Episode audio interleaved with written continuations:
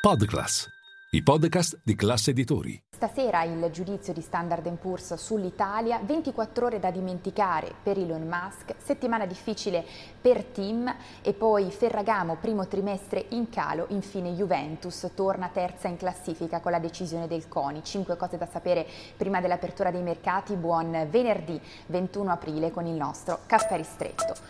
Linea mercati. In anteprima, con la redazione di Class CNBC, le notizie che muovono le borse internazionali. Uno, partiamo dalla settimana borsistica che oggi si conclude, si va verso una settimana in calo a Wall Street, in Europa per Milano meno 0,90% in questo momento il calo a livello settimanale e eh, anche l'Asia si prepara a chiudere in questo caso addirittura la peggior settimana da un mese. Tornano dunque le vendite, appuntamento poi questa sera a mercati chiusi con il giudizio di Standard Poor's sull'Italia, attualmente il rating è BBB con outlook stabile. E poi due 24 ore da dimenticare per Elon Musk. Dopo i conti presentati da Tesla, il titolo ha chiuso ieri sera a Wall Street con un calo di quasi 10 punti percentuali. Da qui si riparte oggi, in particolare a pesare la forte frenata dei margini con il taglio ai prezzi delle Tesla proprio per stimolare la eh, domanda. Pensate che eh, Elon Musk in un solo giorno ha perso 12,6 miliardi a livello di suo patrimonio con questa discesa di Tesla in borsa.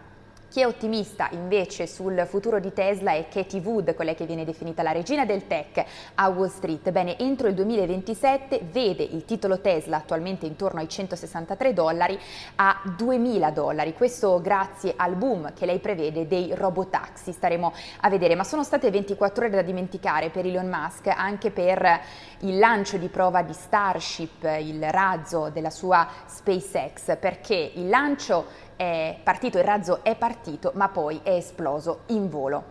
E poi tre, veniamo alla settimana, davvero difficile per Tim, il calo a livello settimanale è di oltre 8 punti percentuali.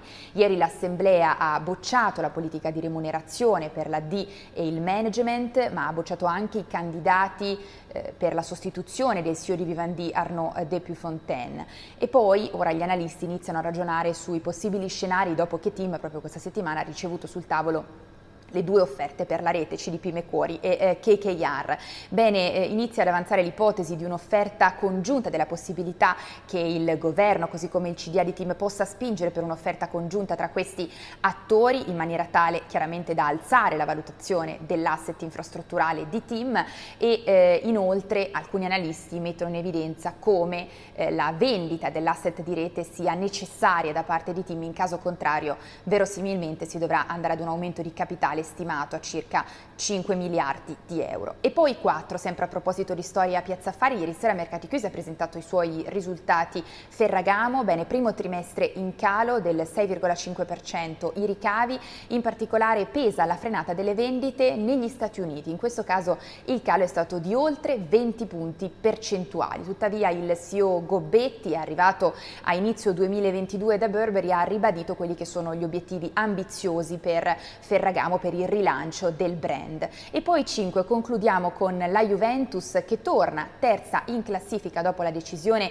del CONI che ha eh, di fatto deciso di rinviare la eh, sentenza che prevedeva 15 punti di penalizzazione alla luce del caso plusvalenze, rinviarla alla giustizia della Federcalcio affinché eh, rifaccia una valutazione e quindi si riapre il processo per poi arrivare ad una successiva eh, sentenza. Si riparte da capo potremmo, potremmo dire, ma nell'attesa appunto i 15 punti vengono riassegnati alla Juventus che da settima torna terza.